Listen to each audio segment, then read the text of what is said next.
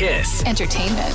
I'm Sandra Plagakis with your Kiss Entertainment update. Taylor Swift has another number one album on her hands. 1989 Taylor's version has debuted at number one on the Billboard 200 and is now her 13th album to hit number one. By the way, she's now officially beat Drake for the third most all time number one albums. Only Jay Z and the Beatles have more.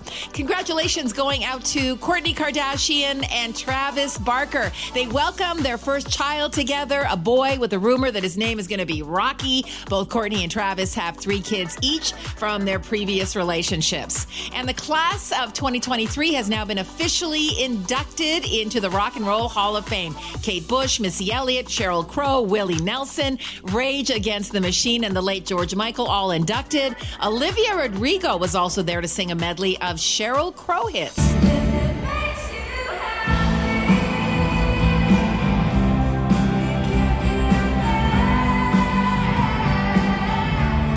That's your Kiss Entertainment. Kiss. Entertainment.